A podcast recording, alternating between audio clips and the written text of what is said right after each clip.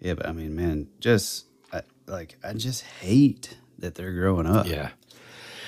So, I mean, uh, what's really weird is that the summer, I mean, it seemed long when we were in it. Mm-hmm. Now it kind of just seems like it flew by. And I think part of that is because of the chaos that ensued. Yeah. Because our separate families didn't really, well, we didn't really plan the vacation time the best we could. We did the best we could, Mm-hmm. but there was some overlap time there where we just couldn't record, man. Yeah. You know? I mean, the thing that sucks is like I know that all of you folks out there that don't have kids are just like rolling your eyes and you're like, whatever. Like, you know. But I in saying that, I know for a fact that all of our parent listeners out there completely understand because just summer in general is it's just really difficult. Woody and I both work from home most days, I guess. And, uh, you know, the kids are at the house. And then it's like, oh, and then now we're going on, you know, family trip for a week plus, And like, and I feel like half of like the summer was spent for like soccer camps and it's just like one thing after the other. And so I am extremely happy that, uh, at least my oldest is starting back school this week. So Yeah. And I, you know, the difficult part is just trying to get anything accomplished while at home and the kids being at home. it's impossible. And so, all of that to say, the end of camp rad strangeness is here, Mm-hmm. our very own summer camp. You know, this year we did something a little different with it being more sort of like pinpointed and internationally focused. And I thought it was awesome. Yeah, me too. Um, and we talked about a bunch of weird creatures and stuff.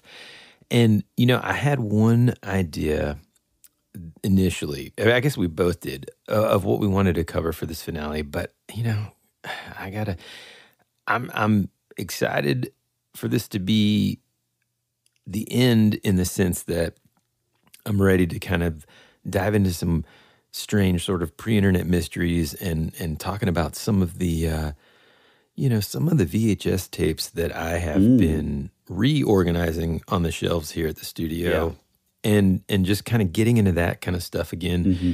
I'm just a little cryptid it out, you know what I mean? Yeah, I mean it. It's cool because like you know all this stuff we're heavily into, you know, but like you guys, we are, you know, we've never sort of pinned our podcast as like, oh, well, we're a paranormal podcast or we're a this podcast or this podcast, and because you know ultimately the podcast, you know, for our new listeners, our old listeners, you know, already know this, but we're just two best friends talking about things that interest us and stuff that we're into, and that may be 80s and 90s nostalgia, comics, you know, ma- Woody's new manga and anime obsession, you know, whatever. It's it's just like a, an outlet for us two best friends talking about things they're into, and that's it. And so, as much as we're into Camp Rad Strangeness, and I like, I did like the the international part of it, uh, but I will say, like, boy, it's hard not to come back to the U.S. because the U.S. has like so much.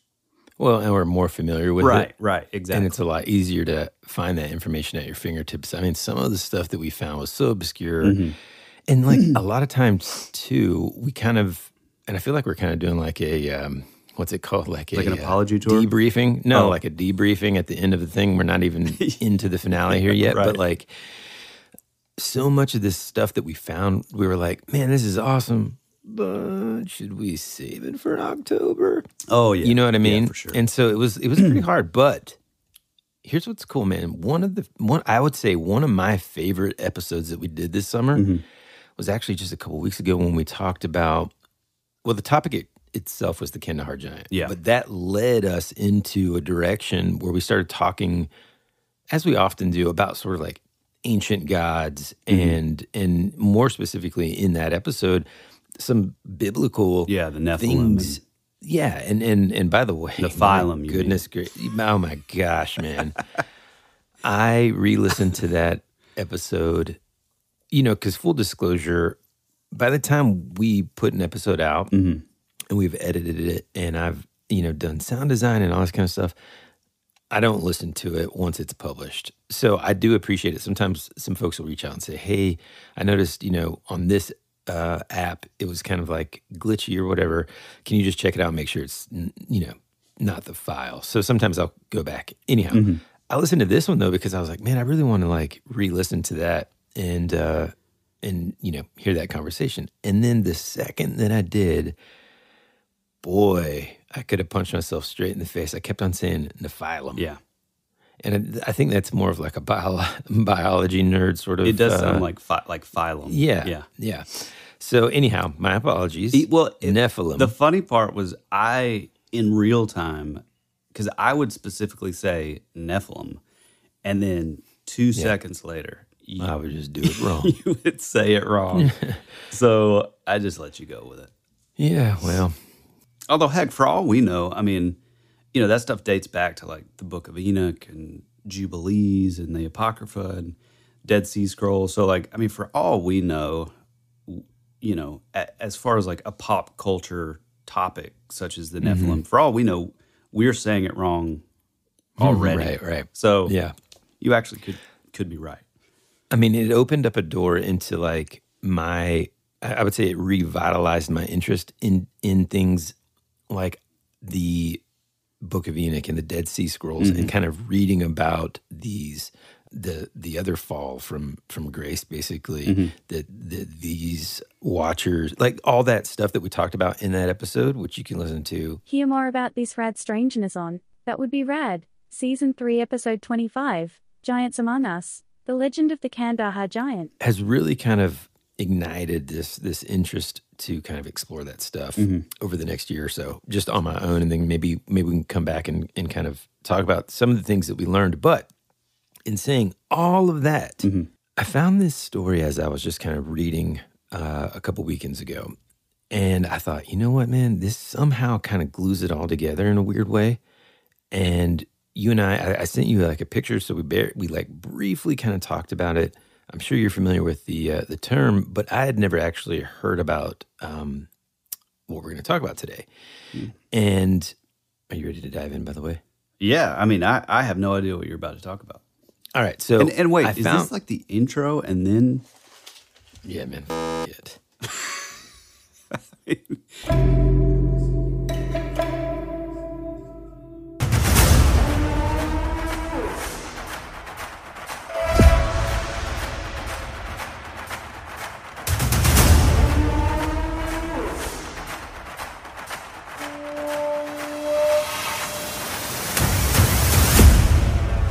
I think one of us should say Rad Strangest, then another should say international.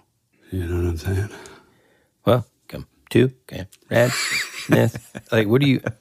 No, one of us would say Welcome to Camp Rad Strangeness. international.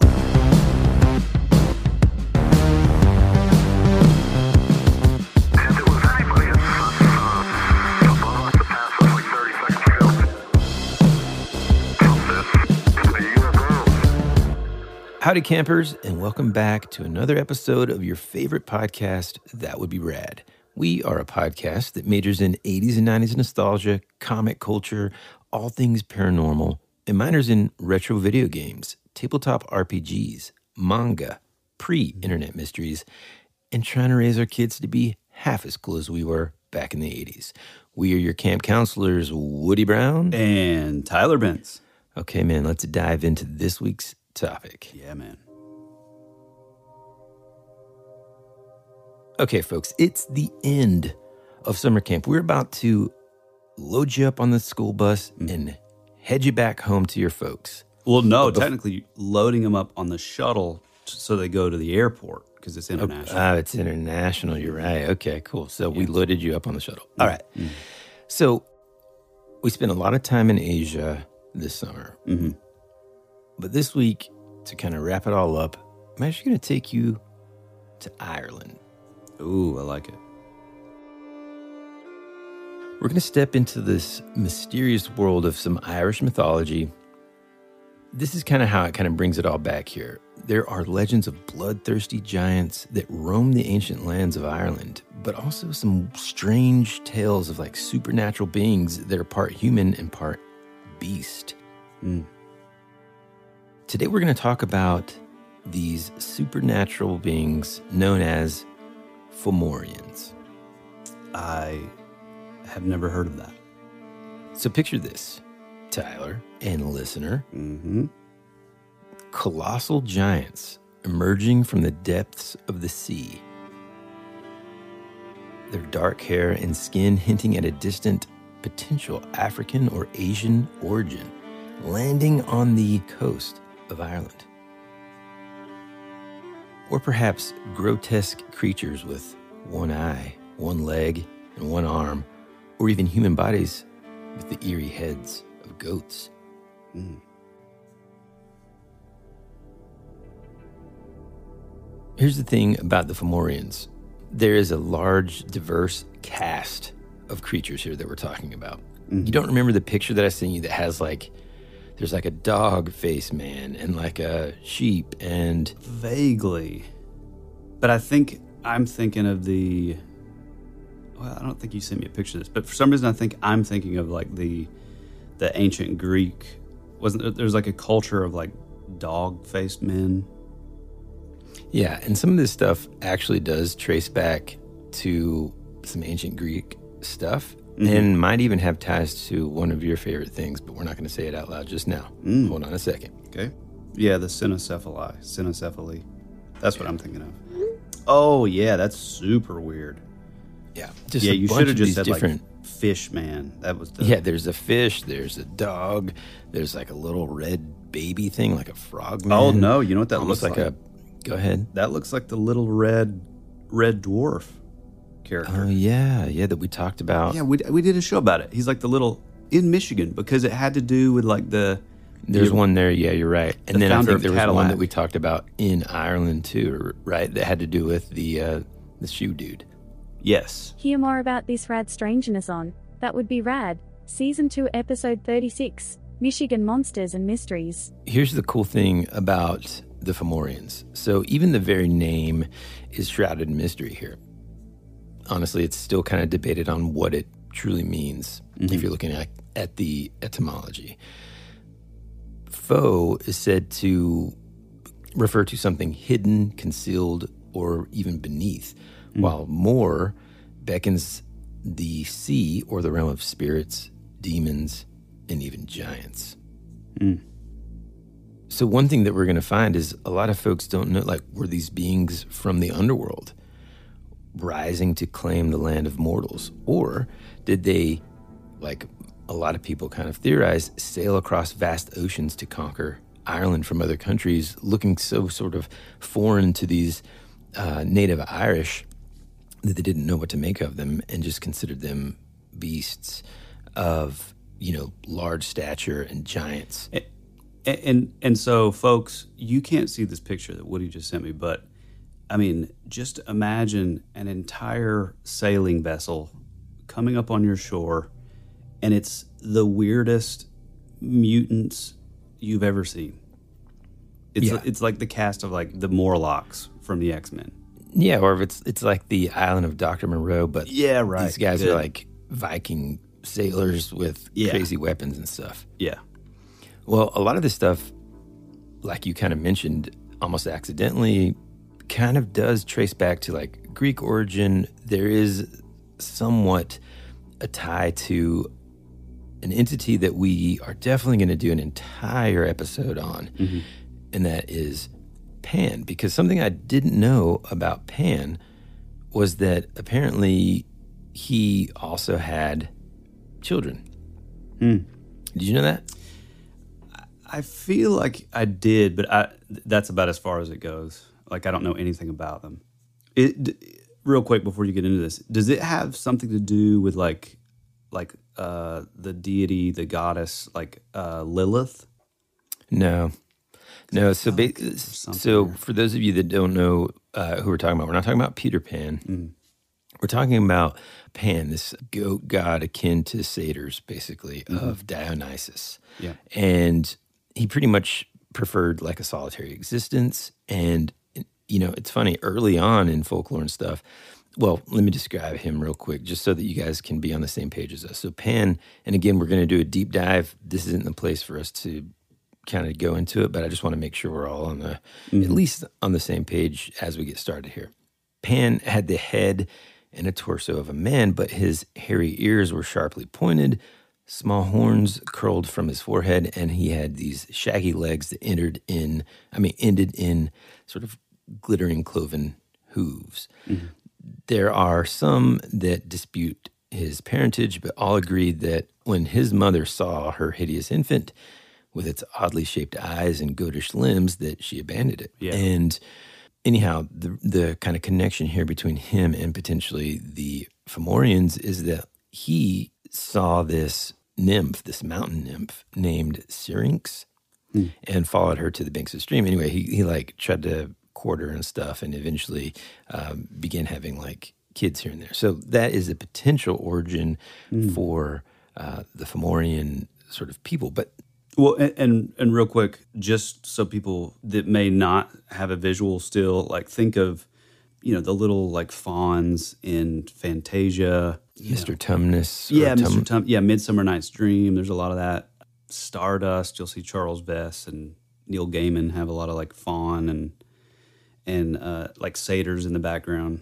Also, coincidentally, uh, that is my character in our current D and D campaign Yep. uh, which is pretty cool. But no, well, what he's talking about is it sounds just like, oh, it's just sort of a throwaway deity or demigod. But in actuality, if you really start diving in to the stuff that we're into, a lot of stuff comes back around to point to like maybe this has something to do with Pan because he was sort of this, you know, this Joseph Campbell trickster archetype, this like god of mischief. Mm-hmm. So he actually is like a, a pretty substantial character in like sort of the fringe topics that we talk about. So yeah, we definitely will have another show, but carry on.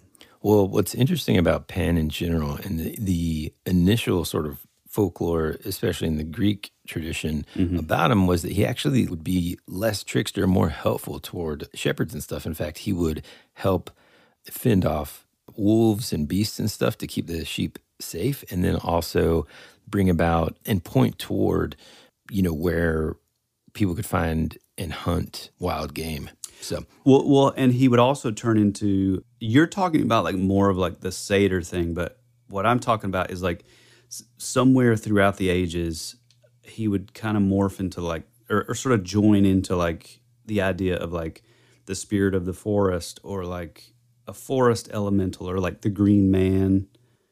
You know, you'll often see those like those little things on trees where it shows like you know it's like a face made out of like leaves and stuff he sort of joins into that and so it's this sort of idea of like sort of the the wildness of nature sort of personified Yeah.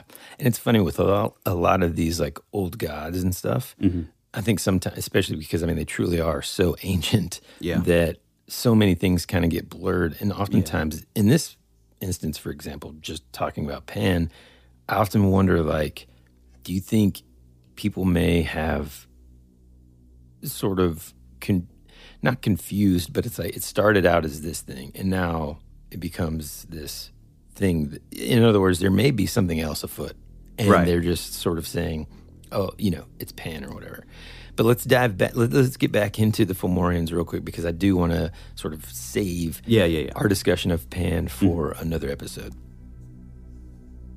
Well, I found in this old book, I think by the time the listeners are listening to this show, I probably would have already posted the uh, the book on our Instagram just for fun that I that I've been thumbing through, and it's the Enchanted World books. um, Oh, by- awesome. And this one specifically was the Magical Beast book where I found this information. And this is just super neat. So listen to this. It says On wilder shores, however, beast creatures long maintained the memory of the old world. Hmm.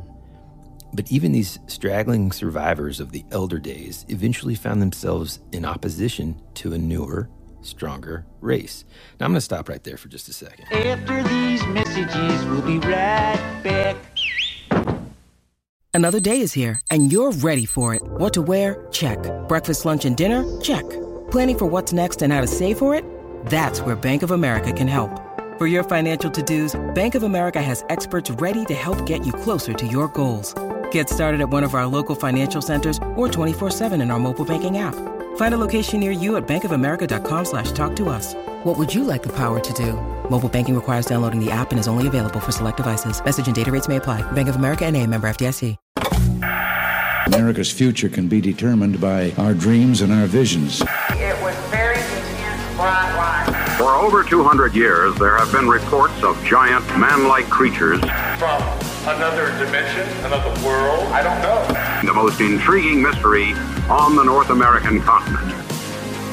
Hey, this is Bryce Johnson from the Bigfoot Collectors Club, and you're listening to Tyler and Woody on That Would Be Rad, because that is rad.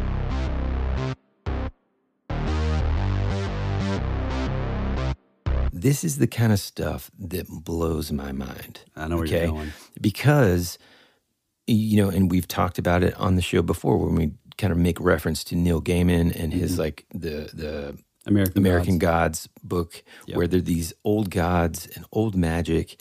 And over time, these old belief systems and, and things that had once had a lot of power, now because more and more people either don't know about them or don't believe in them, mm-hmm. have little to no power, right? And so that's kind of what this little paragraph, two sentences is talking about. And to what that's what made me want to do this episode. When I read that sequence of sentences, I was like, okay, we got to talk about this. Yeah.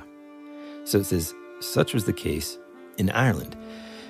That island, remote in its gray sea, was richly green and rolling. Fat trout leaped in its streams, and stags called on its mountains. The valleys were crowded with hazel woods and thickly berried bushes. It was a welcoming country for strangers, and as its legends tell, it was settled repeatedly by competing tribes.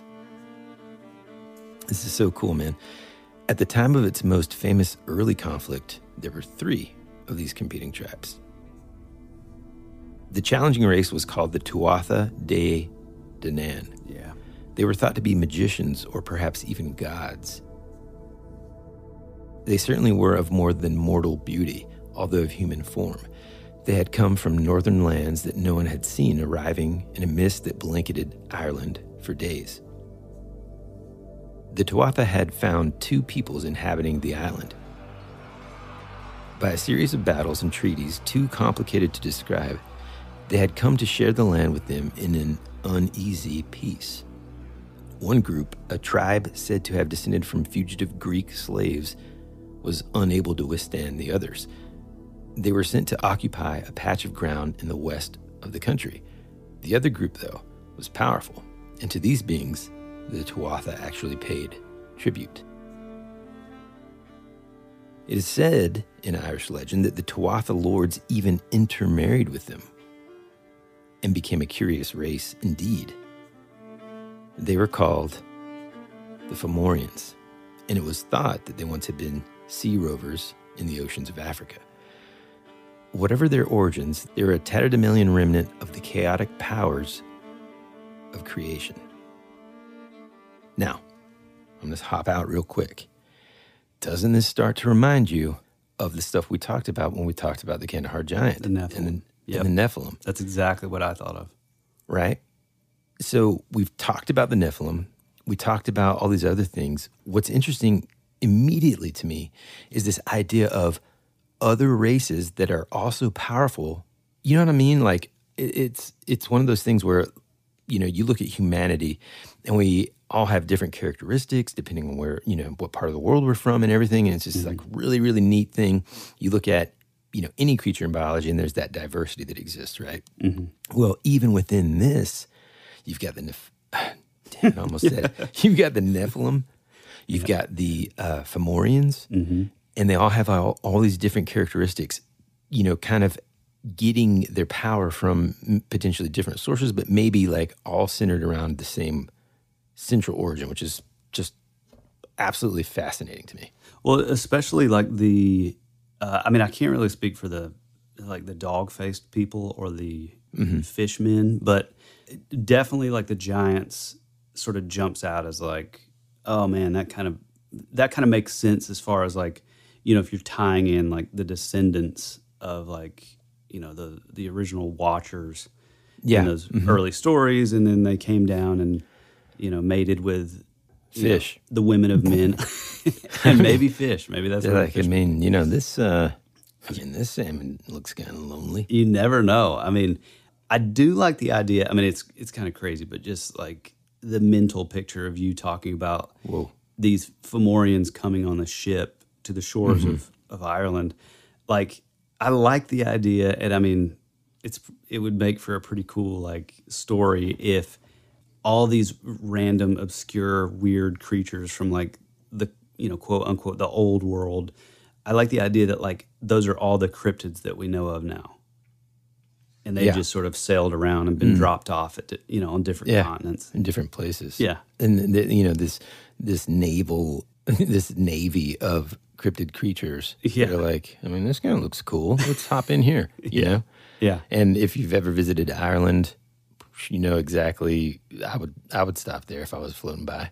Oh, just yeah. such a beautiful place. I wanna go And so bad. also, those of you that are familiar with the manga One Piece, this kind of starts to sort of sound familiar there too. I mean, there's all these strange creatures. There's actually like a place called Fishman Island where there are, you know, basically fishmen that that Mm. fight and all these weird creatures. So so it's like all these things are starting to come together. Well, two things that kind of sparked too is, you know, one of the things in, and I'm not sure if it's like in like Jubilees or the Book of Enoch, they all kind of get sort of mixed around in my mind. So I'm always pulling like from the wrong one. But, you know, there is like passage in, in those early scriptures that talk about, you know, the, you know, as far as we know, like these angels came down and they mated with the daughters of men.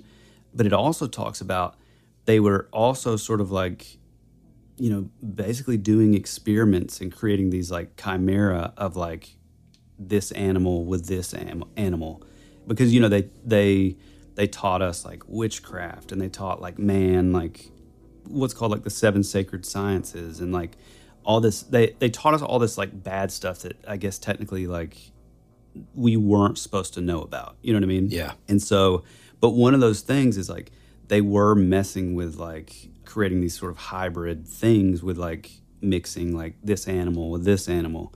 And so like you know, if if we're looking at that as like completely true and completely literal, just the idea that that these could be some of the offspring from that, uh, I, I think that's really interesting.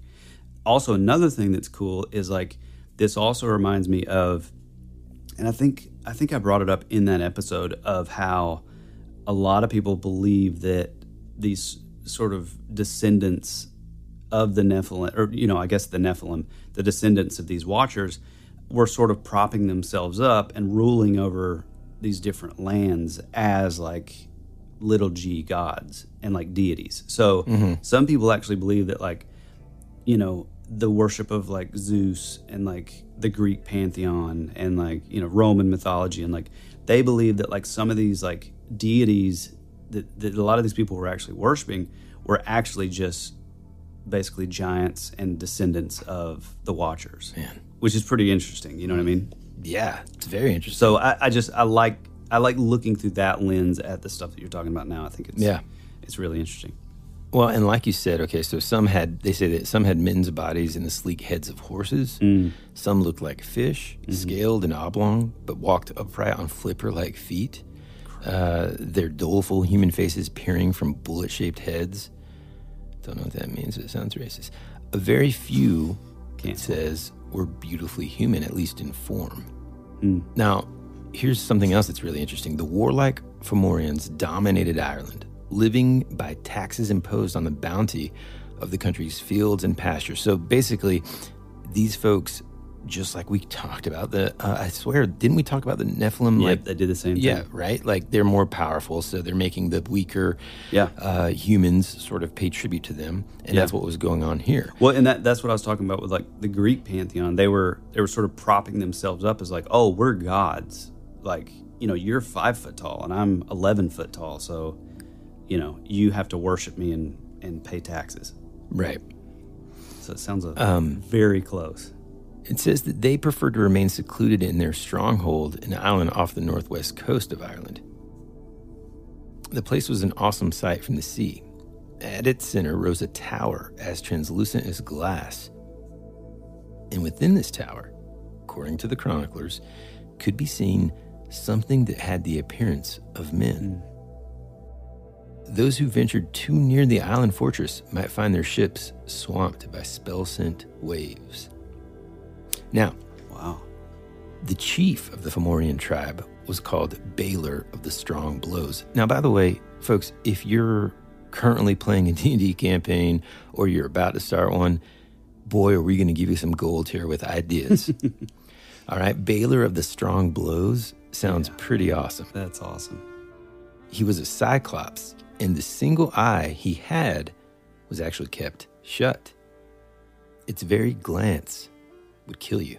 But dude, even that, like the, the fact that I mean, synchronicity abounds as always with us. But like the fact that we're talking about like Greek mythology and these these Nephilim, be you know basically being these deities, and then within that same mythology we have, uh, you know, the Cyclops. So. I- Is there just this massive overlap, and this is all just the, the, the same cast of characters? Maybe we'll find out when we get back from this break. We'll return after these messages.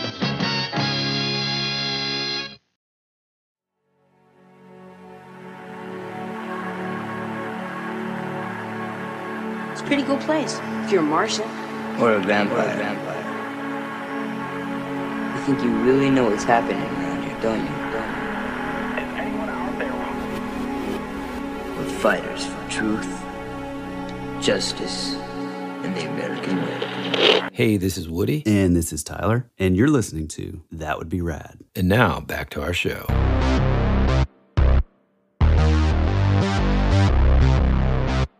I think this is killer. I've I've never heard of any of this. Yeah, no, man. Like, and this is what I'm talking about, man. This is why, like, selfishly, this is honestly one of my favorite things about having this show, dude. I I learn so much about stuff, or I'm reminded of things that I may have kind of heard of. But this was, I mean, I'm coming in fresh with this. I had never heard of this stuff. Yeah, me neither at all. And it's so interesting because it, it, it, it outages any of the stuff in our very own folklore.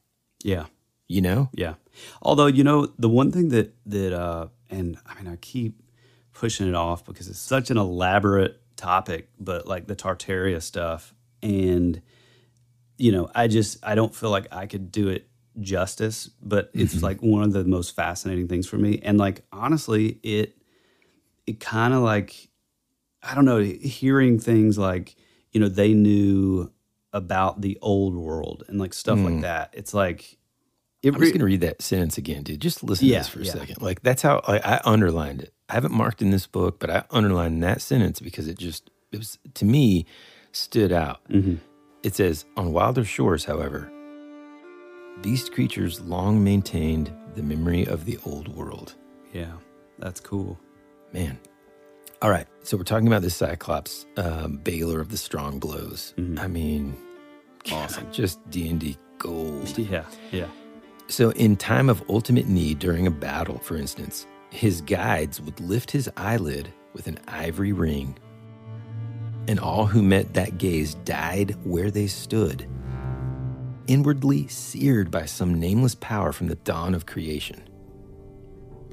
I mean, this this character, dude, and I, I mean, it's a, it's incredible. So Balor had a grandson who was to prove his bane. Apparently, and this boy was the child of a secret union between Balor's daughter, who possessed the human beauty seen in some of the Fomorians, and a warrior of the Tuatha.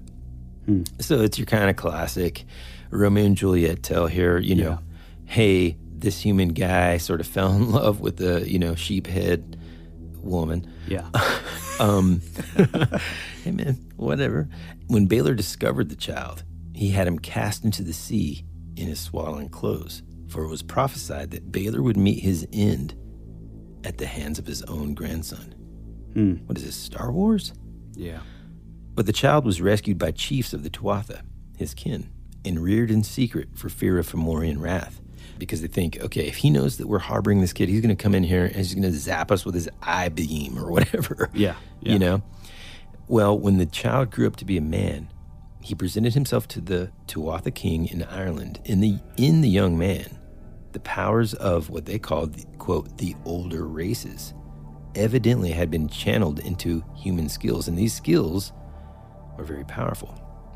He was a warrior, a poet, a harper, a sorcerer, a physician, a brass worker, and a smith.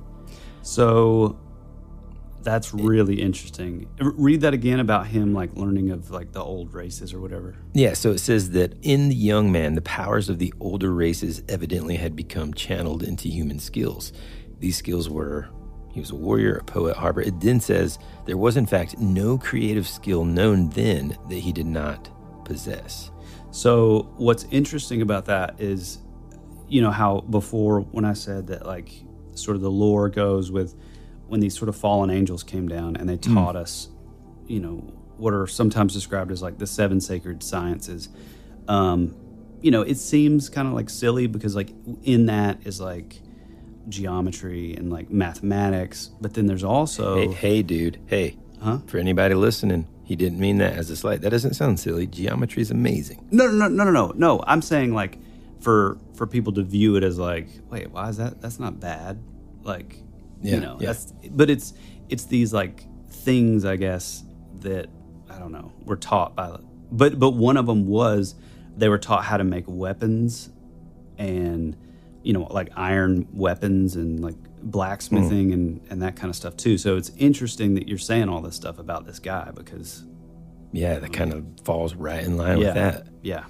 Check this out. It's interesting that you said that about the fact that it was fallen angels and there being some sort of angelic origin to this knowledge because it says that it was said that his face was like a god's, hmm. so wise and shining that, as with his grandfather's evil eye, no mortal could bear to look upon it. Dude. Which again goes back to the, the things that you read about in the Bible when an angel appears and, you know, you can't gaze upon it. It says it 365 times in the Bible. Be not afraid. But I'm not even talking about that. The Watchers and the and I think the Nephilim too were also called. I don't know the the actual. It's either Hebrew or like Aramaic. I'm I'm out of my depth here, but uh, I know for a fact that they were referred to as the Shining Ones, and a lot of times like their eyes glue like would glow very brightly. So this is this is like direct. So fast. It's so fascinating. lineage, dude. and dude. like all these connections, man. And that's why whenever I see what I mean, I told you I'd glue it together. Yeah, dude, that's amazing. This young man was called Lou or Luh. I don't know how to, you know, I'm not Irish and boy of the uh, of the long hand because of his strength, and he was made the champion of Tuatha that he might free them from the Fomorian rule. His first action in the pursuit of freedom was murder. Wow. The day came when the tribute gatherers of the Fomorians approached the Tuatha king's fortress to demand their due. They were a frightening lot of creatures, some hairless and simian, some goatish, some round and red, as if the clay itself they were made of was not fully dried. One, its visage colored by a cloth of white and its body by long draperies, sat astride a horse, but its feet dangled below the animal's belly, and those feet were clawed. And there, in the courtyard of the fortress, uh, Luch of the Long Hand hacked them all to death, except for nine. Those nine he sent back to Baylor to tell what had happened and who had done the deed. Then he began the work of mustering the armies of the Tuatha for the battle that must come. I mean, dude. So freaking cool. I mean, this is literally reading like one of the, I mean, it's it's a what is what a cool story, man. Yeah. You know, what a movie, what a comic. Yeah, could come out of exactly. Yeah. And the battle, it says, came soon enough. When Balor heard the tale of the tribute gatherers, he called together his sea rovers and his warriors. In ships with painted sails, the company descended on Ireland and tore across the country, killing as they went. They met the host of the Tuatha on the plain at Mag Turid in the Connacht region of Ireland. The fighting continued for days, but Lu of the Long Hand was not in it at first. The Tuatha King, fearing for the champion's life, actually sequestered him under guard. Again, dude, jeez, I swear. Well, anyways, this is one piece of It really is, man. I, you know, you do find out in some of the question corners that uh, Eiichiro Oda he studies global folklore because he's just just like us is obsessed with all these stories that exist that he can like be inspired by, and Yeah. so this is just so reminiscent of that, man. It's so cool. Man.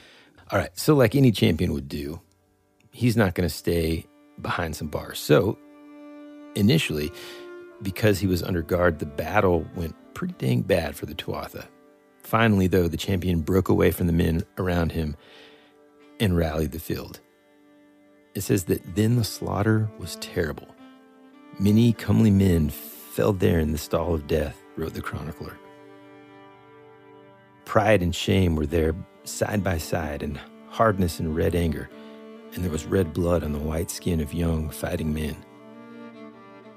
And the dashing of spear against shield and sword against sword, and the shouting of the fighters and the whistles of spears and the rattling of scabbards was like thunder through the battle. And many slipped in the blood that was under their feet, and they fell, striking their heads against one another, and the river carried away bodies of friends and enemies together. Hmm. Synchronicity, friends and enemies, the Modern Society's first self produced record. Then Lou of the Long Hand found his grandfather Balor. The Fomorian chief stood in a battle chariot surrounded by gibbering, squealing, howling warriors of his army. His enormous eye was still closed. Until now, the Fomorians had not thought they would need this greatest of their weapons. The young man shouted a challenge, and Balor leapt to the ground. The warriors around the pair backed away. Dude, this is so freaking badass. Man, I just I can't help but It's it's no no no. I'm viewing this character the the uh, what is it of the strong blows Balor. Balor. I, I just picture him as the the Cyclops guy in Krull. Oh God, yeah, yeah. Oh, Who had, He's like- got the like, like the- Prince Albert hair. Yeah yeah yeah exactly. No man, this guy is intense. Okay, Balor. So after you know these warriors are kind of like backing away from the action here, like oh boy, this is about to get serious. Mm-hmm. Balor says, Lift my eyelid that I may see the chatter. I mean, think about that, dude. What a burn. Okay, this is an ancient burn, Yeah. but he's basically just saying like, who's this? Who's this person like talking? Who's this weakling that's talking to me? Yeah. Let me let me see them lift my eyelid, which he knows that would just obliterate him. So Yeah. his guides advanced and extended the ivory ring that they used to do this. At that instant, Luke, I, don't, I just don't know if I'm saying it right. How's it spelled? L U G H. Yeah. Lugh. I don't know.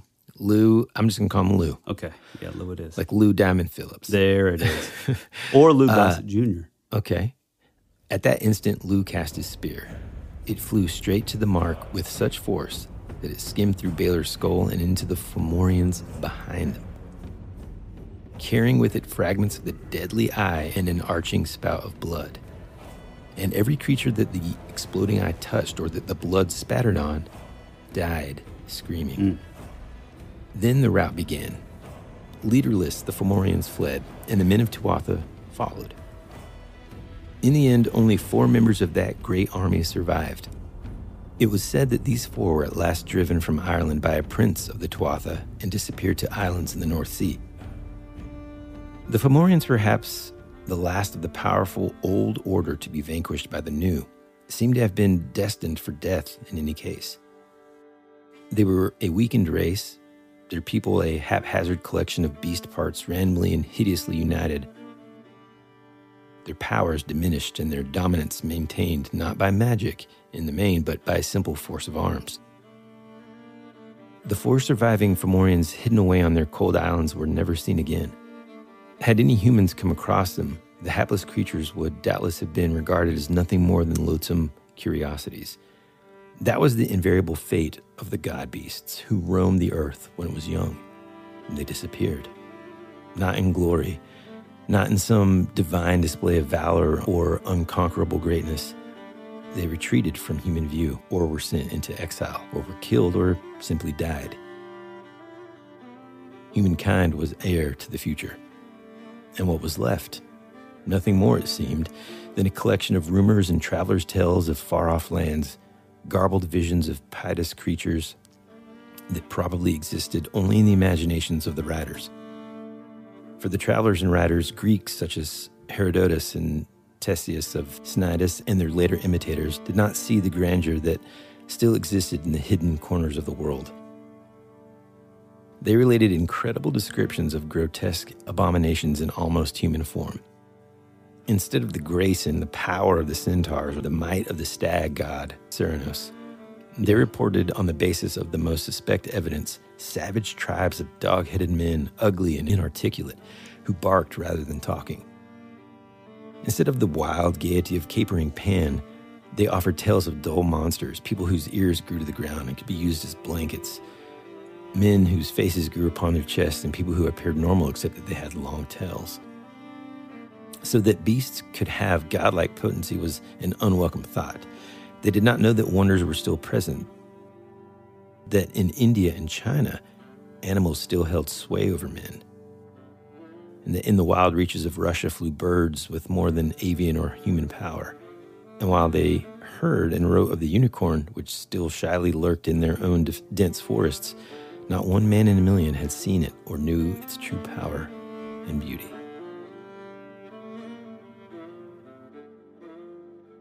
Interesting. Dude, that's fascinating, man. Yeah. I mean, I wonder too if like if I mean if that's where the Fae came from. You know, were they Mm-hmm. remnants and because they were able to like hide and you know Well, dude, it's so funny uh, that you say that because here's another thing that that didn't talk about. And that is that they were also kind of known to be potential masters of the elements, possessing the ability to control destructive the destructive forces of nature, S- you know, like the harsh grip of winter or devastating crop blight and even the deadly plague. Wow. I mean, Yeah. the, the funny thing is, is like, even though it was sort of a joke uh, at like the top of the show talking about this, where like, oh, this weird, you know, ship full of like mutants, you know, Mhm. became our like all of our cryptids in all of our different lands. I mean, it kind of sounds like that's what it's sort of pointing to Mhm. in a weird way, you know? And It's so maybe wild, the, these cryptids we're seeing, you know, maybe, you know, I'm looking at you like Mothman and, you know, the Blackbird of Chernobyl and like stuff Mm-hmm. like that. Like, are these just these like, you know, almost extinct like remnants of of these weird lineages? I don't know. I mean, that's yeah, that's what I'm saying. I mean, it's very uh, it's very interesting. It's very strange. It's something that I had never heard of, and you know, I I don't discount the fact that our listeners are in a lot of ways sometimes much more versed in this type of thing. They're going to have a lot more. Mm, I'm mhm. sure Clay. I'm sure you're listening. You're like, oh yeah, you know, I've uh, I wrote a paper about these guys. in in eighth grade. yeah, I have a book out. Yeah. So like I tied the Nephilim with the these you know characters you know 25 years ago. Yeah. So this other thing that I found basically said that after their defeat, the Fomorians retreated to the shadows and the darkness of the ocean, in the coast and deep places, caves, and that kind of thing. It says, although they do show up from time to time in more recent myths and legends, such as the this thing called the training of Ku Kulain, Kulain, Ku Kulain. I don't know. What is that? Is that In like that- in Ireland? How the heck have we never heard of this? No kidding. So yeah, this is another Irish myth about a. Um, uh, hold on, let's see how to pronounce it. Well, this is one of those situations where they kind of, uh, boy, they they mix sounds and vowels and stuff. Cuchulainn, I think is what it's called. It's a warrior, hero, and demigod in, in uh, Irish mythology, as well Mhm. as Scottish folklore as well. And so, and they say it's funny because they say, oh, that's a more modern appearance. And, you know, I don't think that story. I mean, are we talking like Gaelic? I mean, this guy, Like- yeah, man. And he was also came from a miraculous birth. His mother, there was like a flock of magical birds. I mean, it, again, it, it kind of gets a little um, sort of folklore. yeah, and it gets kind of deep here. But this Cuchulainn character, when he was training, I guess he, it says this is a passage from it. It says, Then they parted for, uh, from each other, and Cuchulainn went and looked forth on the great sea. As he was there, he beheld a great assembly on the strand nearest to him a hundred men and a hundred women seated in the bosom of the haven and the shore, and among them a maiden, shapely, dear, and beautiful, the most distinguished damsel of the world's women, women, and she was weeping. Cuchulainn came to the place, saluted them, and says, What what is this sorrow or the misery upon you? The damsel answered, and she said, A royal tribute which the tribe of Fomorians carry out of this country every seventh year, namely the firstborn of the king's children. And at this time it has come to me to go as that tribute. For the king, I am the dearest of his children. And he says, What number comes to lift that tribute? And she said, Three sons of Altram of the Fomorians. And their names were Dub, Mel, and Dubros. Not long. Go ahead. Wait a minute. So you're saying like So I'm I'm saying that this appearance of the Fomorians in folklore again, maybe they were one of the maybe those you know, there was only like four that were still alive. Maybe they went off in different they split off, they went somewhere else, right? Mhm. And they started having kids. And potentially maybe they kind of still call upon some of these lesser tribes of Ireland to continue to pay tribute. And one of those and the way that they do that is they give away the you know firstborn or the most dear of the children. Right. I volunteer as tribute. and i think maybe that helps them continue their lineage by kind of like getting that child raising it up and then mating it with another fomorian. Wow. And so basically i think what in this legend this guy kind of comes to because he's like sort of just taken by her beauty he comes and saves her from having to do that. And i guess maybe he goes and and uh you know fights these guys And so you're saying he was like the, he would have been like the, you know, the, like, son of a seventh son type character kind of thing yeah Yeah. Mhm. Hmm. so pretty cool man That's really cool. That's really fascinating. I mean, I do like something about it. Also, kind of gives me the uh, like the visual of like like Nightbreed or something, where Yeah, yeah. you know they were they would hide um, in like Midian, you know, underground, kind of like the Morlocks. You know, it talks. Some of them were, you know, had powers and stuff, but then others just looked weird. You know, there's like the dog faced kid and like Mhm. the, you know, you, like you said, the some just had ears that would touch the ground and like, you know, weird kind of like just characters. I don't know, man. It, it's interesting. I mean, it's it's one of those things too where, like, you know, clearly this is so, uh, this is such an ancient sort of thing that it, how much of the stuff that we're talking about has been sort of inspired by that, like Mm. like Clive Barker and Night Nightbreed, or I mean, because Midian is actually a place in the Bible, Hmm.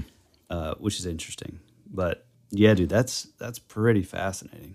Well, and to kind of just give it a little final piece of, of tape to wrap it up here. We will return after these messages.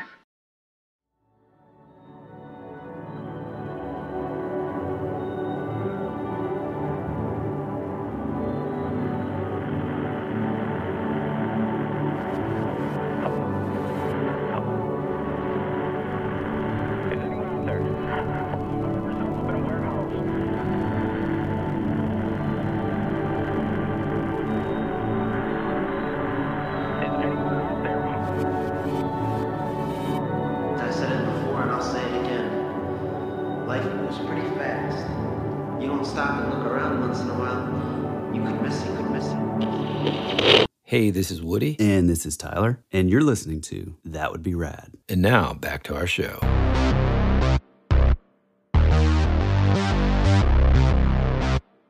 I did find this that says some believed that they had the head of goats, although it may be more likely that they were sailors and large people that wore goat masks and that kind of thing. But others related them to the drowned titans of Enoch.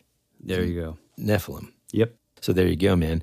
That connection Wow. with what we had talked about in those oth- in that other episode with the um, the giant of Kandahar, it all kind of comes back to these this uh, does. old magic, Yep. old world, and you know we do have to do the Tartaria stuff, and I, I, you know, I think you kind of gave a brief synopsis of that, but just in case it's you know is the first time someone's listening to our show, or Yeah. perhaps that someone may have uh, missed that, Mhm. can you just give us a small, just you know, paragraph synopsis of what that theory is? Well, I am horrible at uh, giving brief, uh, sort of explanations on anything, but I'll do my best. Basically, it's this sort of idea that, and I'm saying all this, I don't completely know if I believe that, like, oh, it's definitely this, it's definitely these these Tartarian people, these you know, and it's different from like uh, like the Tartars and like the Tartar Tartaran Like Empire. tartar sauce. Yeah, yeah, well, yeah, like where tartar sauce I guess comes from, but it's different from that. It's like apparently this idea that there was like this sort of kingdom or nationality basically of these people who had, you know, heavily advanced empires that sort of stretched all around the globe. So it is interesting because you look and like, you know, we consider it now like quote unquote as like what we would consider like Roman architecture, but you'll Mhm. find it smack dab in the middle of Asia. You'll find it all across the globe, and it doesn't really. Usually, it sort of stands apart from whatever other architecture is around it. You know what I'm saying? So, Yeah. Whatever happened, uh, a lot of times you'll hear the term like mud flood. Like, I don't know how much of that I believe necessarily ties in. I do think there was some sort of giant, sort of catastrophic event, and then it sort of covered up this other previous empire, and you know, kind of like the like the Mayans and like the Inca and the Aztec, or even like the Egyptians. You know, you had this like first era like Egyptian pyramids where it's the most like precise, almost humanly impossible like techniques of like building and like what look like you know laser precision on some stuff and then you had this sort of second era of pharaohs where you can kind of tell that they were just sort of like it's almost like somebody spraying graffiti on like a famous artifact it's like they were Mm. leaving you know their mark quote unquote but it was like you know far far far below like the craftsmanship or the ability of like the previous empire. It's like whatever technology that was or whatever workmanship or technique or or whatever that it was like lost you know? And you see that a Mhm. lot in like the like south american temples and like you know machu picchu and those kind of areas. You always see this like previous like empire either buried and then built upon like they just built a temple on top of the ruins of this previous temple that was like far more advanced technologically. Uh, and so that's the idea that it's this sort of tartarian empire. It even appears in like a cia document where they're talking about tartaria and how something to do with like the Russian Empire and how we have to bury that information, no pun intended. Um, but it's really bizarre because like there's all these maps, like these old ancient maps that show this place called Tartaria, but then anywhere you look in, in anything new, it's all missing. And so, you know, it gets into like, you know, this sort of Rothschild or like the Rockefeller initiative, which sort of took over the education system in like the you know the early 1800s here in America and throughout the world. And so it was like everything was just sort of buried or sort of taken credit as like, oh, we built all this. Mhm. And then, oh, we're just going to create like a worldwide education system from this elite family, you know, the Rockefellers. And we're not going to say a single thing about any of this stuff.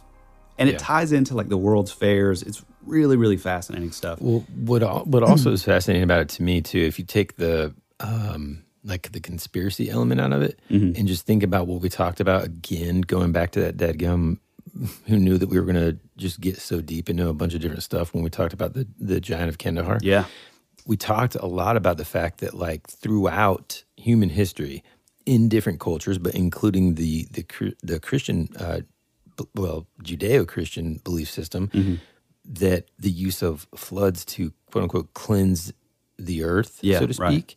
Have occurred in multiple cultures throughout time. So, in other words, it wouldn't be a situation where I think maybe potentially there could be some sort of historical, like the timetable would match up with, oh, well, these folks were also talking about the the Noah flood because it happened around the same time, but we're also talking about ancient civilizations way before I don't know, way before the Bible was written. Right, right. Yeah. And uh, like you're talking about like Mesopotamia. Yeah, right. Yeah, exactly. And so like the potential of some of these like the earth being much older than we kind of think and the fact and the, the idea of there being sort of civilizations that existed long before what we now know of as as humanity existing and then it sort of like getting to a certain point and then kind of getting covered up and by cover up i don't mean again the dead dadgum rockefellers i'm talking about like covered up and starting over that reset there's a lot Yeah. of movies and pop culture and stuff that kind of touch on this sometimes Well, not only that, but that that is part of the Tartaria thing. Is like there's there's a belief system, and you know a lot of people point to like like Indian sort of cultures. They believe in like the uh, I believe it's called like the Kali Yuga, where it's like these like eras, and so with every era there has to be like a reset to begin Mhm. like the new era. oh yeah like the mayans remember yeah, that, kind of the same big thing. sort Yeah. of scare with the mayan calendar Mhm. and stuff Yeah. Yeah, so it's it's pretty fascinating. I think there's definitely something to it. I mean, it it gets into I don't know, it it really kind of it, it's kind of a scary thing to delve into because you start to realize like man, what if like what if everything that I've been taught is just a complete lie? Like what if what if you know we're supposed to believe because and once you start like looking back and like digging into it so one of the interesting things about it and this i'm not going to get into the world's fair part because to me that's Yeah. the most fascinating and i know that i won't do it justice but one of the most fascinating parts is you know you look at like these early buildings in um, you know the state capitol building in like minnesota or like these random kind of places the world's fair in chicago. Like you see these like epic epic buildings that would rival any of the buildings in france you know that you specifically hey i'm going to go to paris and i'm going to i'm going to you know you know the i'm going to go to versailles and see this. Well mm-hmm. these places over here would rival any of those places. But it's mm-hmm. weird because then you look at like okay well let's look into the records like who built this place?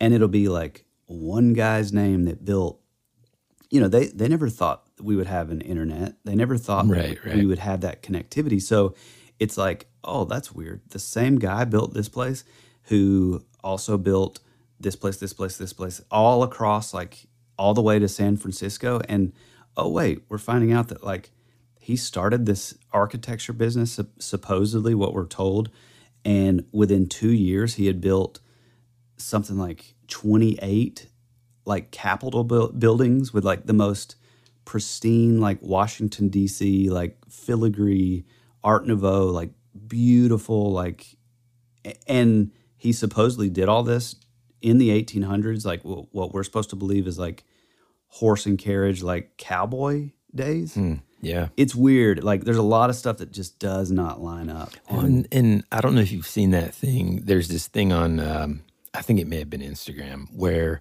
it shows a picture of Michelangelo's uh, Pieta. Mhm. You know, if you're unfamiliar with it, it is the carving of Mary holding Jesus, uh, basically after he has his his mortal body, basically after being up on the cross. Mm, If you ever get a chance to see it in real life, it's it's an absolute emotional experience. Even if you're not Christian, even if you're not Catholic, if you're a parent, especially, that emotion is conveyed inside of this marble. And, anyways, it's this picture of that, and it says, like, a 17 year old did this, yeah you know? So Mhm. it's one of those things, it's like, what can you do? What is, you know, your impact on the earth going to be? And if a 17 year old can do this, then just think about the way I see it is like, just think about the uh, potential that lives inside of all of us. So, anyway, Mhm. why did I talk about that? i don't know it sounds like you were trying to debunk my tartaria story No, no, no, no, no. Oh, no, no, no. the uh, it wasn't a debunking of of Tartaria. What it is to me, in fact, again, is almost like in support of the fact that potentially there were these ancient civilizations. I mean, I think sometimes there's some things that can be attributed to. I think there's in a lot of ways. Let me just kind of focus my my statement here. In a lot of ways, I think the naval capability that existed in ancient worlds or ancient worlds, ancient history was a lot better better than than I think sometimes people give it credit for. Mhm. And so sometimes I think some of that can be shared, but I do think it's so interesting to me the idea that we've talked about here, which is uh, you know, and I think people are they had to have heard of this before, where the the theory of the rise and fall of a humanity that came before us, and we're just kind of like Yeah. building on top of it. Oh, what I mean? yeah. like Yeah. layer on top. Yeah, for sure. I mean, it, it's interesting because and because it's a simulation. yeah, exactly. uh, no, I I do think it's interesting because I need to send you this. I ran across this like this photo that was taken in like the 40s or whatever. Well, they they dated this this mine that's like I don't know something like 200 feet down in like this mine. I could be way off. It it could just be like you know 100 feet or something, but super far down this mine from like back in the 40s and you see where it's like the uh, like the stone you know they they mined down into it and like on the roof of where they were mining is is like the sort of indentation of like a wagon wheel. So it's like how do we have a wagon wheel that was mm. buried under 200 feet or however much it was? And also what's weird is like when it was like dated it goes back like a million years or something. So it's like it's basically like a like an impossibility that it could have happened i don't know i think there's a lot of those things and uh, they're all equally fascinating but yeah we're definitely this season we're definitely going to have somebody come on to kind of get into tartaria because i feel like it's a topic like i know you know, I mean, I won the history award at my school, but I know you also like history, and uh, I do now. I did, you know, it's funny, man. I didn't. I, I did in some ways whenever I was younger, but Mm-hmm. my interest wasn't as uh, enthusiastic as it is now. well, dude, once once we open this box of Tartaria, it it's just it's so fascinating, but it's all, again, it's like very. Have you ever, have you heard of the term like you know like red pilled? Um, Yeah. Uh, well, there's You're another asking, term. me if, you're asking me if I've seen The Matrix. Well, yeah, but it, I mean, ties into like sort of Who is culture. this guy? Where Hey, you guys start to realize, Hey, that- listeners. no, just just just listen. But like when it's tied into like, oh, when you finally you're red pilled, you know, your friend, you know, sends you down a rabbit trail, and you find out like, oh, wait a minute, the government's been lying to us forever. You know, you find out about Project Mockingbird and MK Ultra and all this stuff that's like widely documented that like they're not even Mhm. trying to hide. It, but there's also this other phrase called black pilled where you you kind of like give up because you're like I don't even know like all the sort of the foundations that made up what I believed about you know that sort of made up my worldview they're they're all a complete lie that's just been like perfectly crafted by like whatever. And so there is a little bit of that and so it is kind of scary but I would love to get into it because I think Yeah. that it it I think all this kind of stuff can all tie in together with it and it's fascinating Yeah, man. I mean, it's really, really cool, right? dude I think it's awesome Hold on, man. I may have found. Wait a second, dude. Hmm. Listen to this clip about about Tartaria. One one second here. is usually the part that you remember anyways. Okay. okay. That was absolutely fascinating. I'm so glad. You know, I, I got to stop thinking about it in terms of I'm so glad I accidentally found that. yeah no You know, guys, Nothing's if you've been listening to this show for a while now, you know that sometimes we have something in mind and something, call it the universe, mm-hmm. call it intuition, Mm-hmm. call it karma.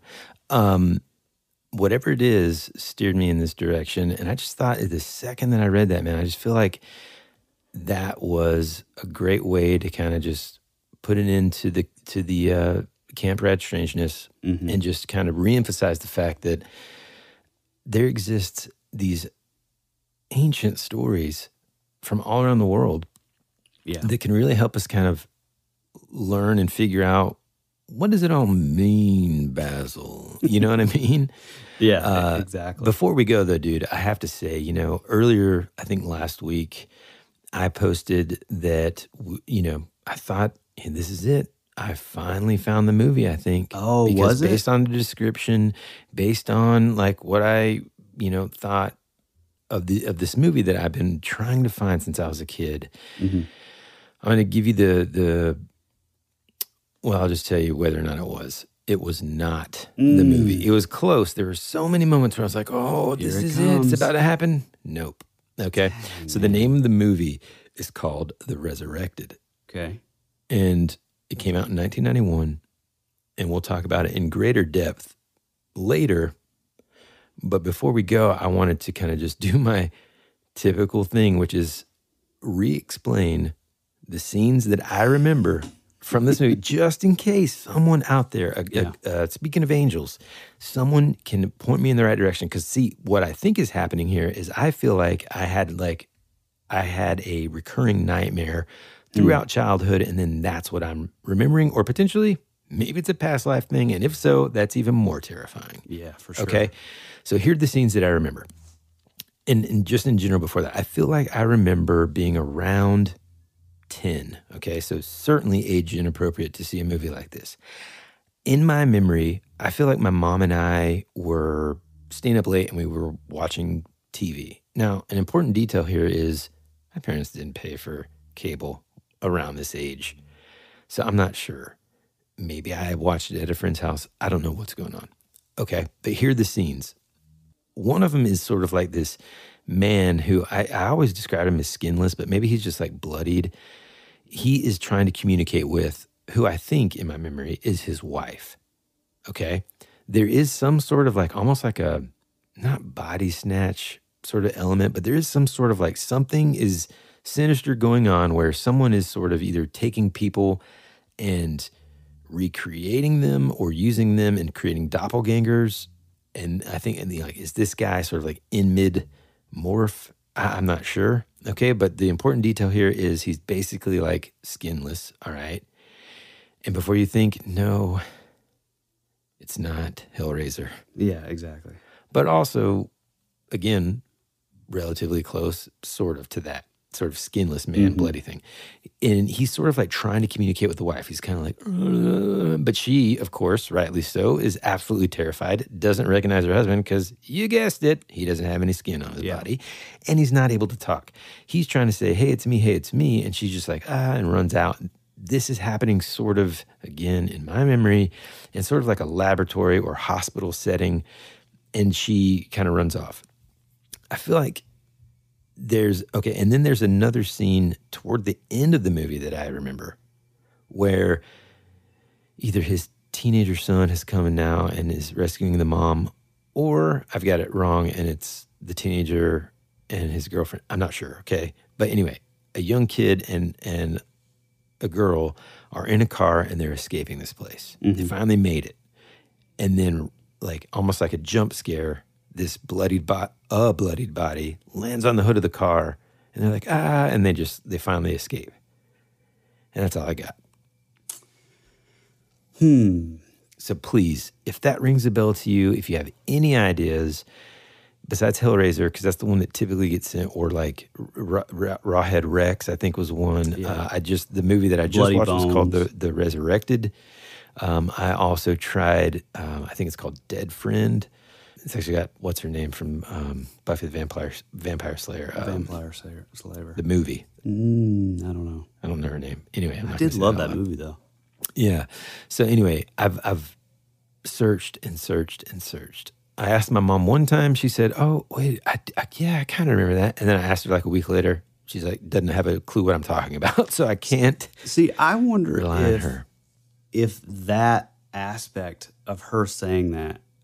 I'm not saying that you didn't see that, but I'm just I'm just curious if like her sort of like saying, "Oh, I kind of remember that." If that's like sort of solidifying in your mind, like, "Oh, well, it definitely was a movie and not like a Yeah. like a you know dream or, or something." Yeah, I don't know. I, I just, it just, it just seems like it's not a dream. Here's another thing that happened relatively recently. I wandered down this Reddit rabbit trail, and someone said, "Hey, does anybody know where this movie? There is a person. I think at the end there's like a bloody body that like lands on the hood of a car. They called it a bonnet though because they were from like England or something. Mhm.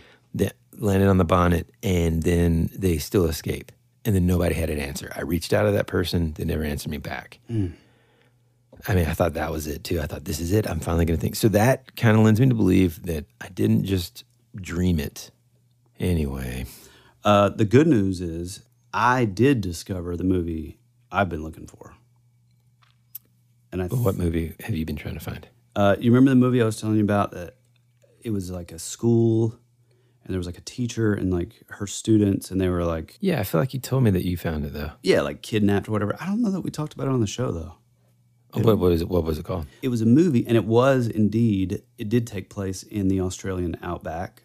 Uh, so I'm really disappointed in you, Matt, man, for not knowing for not every knowing. Australian movie ever. Okay. yeah. No, it was called The Fortress. And Hmm. it just involved this movie with these these like weird dudes that like show up and they have like one has like a Donald Duck mask and like they have all these weird masks, but they like they sort of kidnap this this woman, this teacher and her class. And so they have to like escape and get away. And then like there's the, the scene that I feel like anybody that's seen this movie would probably remember is like you know, it involves a teacher like having to like swim like under the water, you know, to get Oh, wow. under this rock to like you know be able to get away or whatever. Anyway, yeah, it's called the Fortress, and I think when I found it, I think they were saying that like the the main actress, so like the teacher was like a pretty big Australian actress. Mm. I didn't recognize the name, but you know, I guess back in the '80s or whatever. Um, but yeah, happily, I found mine. Her name is Rachel Ward. Rachel Ward. This one's for you, Rachel. Anyway, you can find us over on Instagram. Feel free to drop a line, uh, say hello to us in the comments. If you're new, welcome aboard. If you want to tell your own story, your own weird paranormal event, your own urban legend, your own localized, uh, you know, folk tale from from where you live, drop us a DM or shoot it over to that would be radpod at gmail.com. Even better than that, we would love to hear your voice telling your own story uh, that may make it in a future episode. And you can do that on our website, which is that would be radpodcast.com, or you can leave a voice memo directly to us. We'll take that, add some sound design, and possibly show it in a future episode. We have a whole lot of stories uh, sort of piling up, and uh, you know we're trying to figure out, you know, do we do that a full episode of of listener stories, or do we kind of you know sort of trickle them in here and there? But you know, the more the merrier. We love to hear it. So if you have anything like that you can think of, if you have a weird movie that you're trying to discover, we'd love to hear about Mhm. it any of that kind of stuff that you know that kind of has slipped under the radar of you know the modern day internet we're here for it we love it buy us a coffee uh, buy some merch on our merch tree uh, join our patreon the rabbit trail uh, if you need more that would be rad content and uh, i guess that's about it you got anything woody I think that's it, man. I hope you guys had a great summer. Yeah. And we're gearing up for an incredible fall. Mm-hmm. And man, it's gonna be uh, it's gonna be awesome. I'm excited. yeah dude same here well we love you we appreciate you and as always Be rad. That's the way it goes.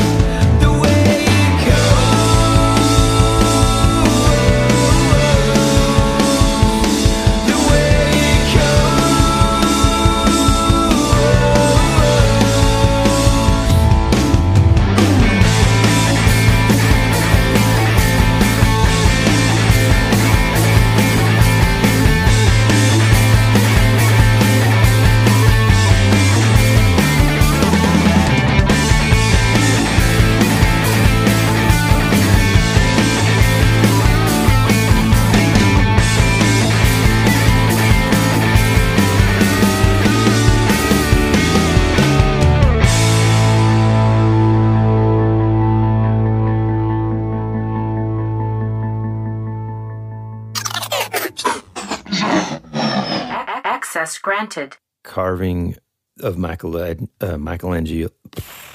Michelangelo. Ma- Michelangelo. Uh, Mike. Michelangelo.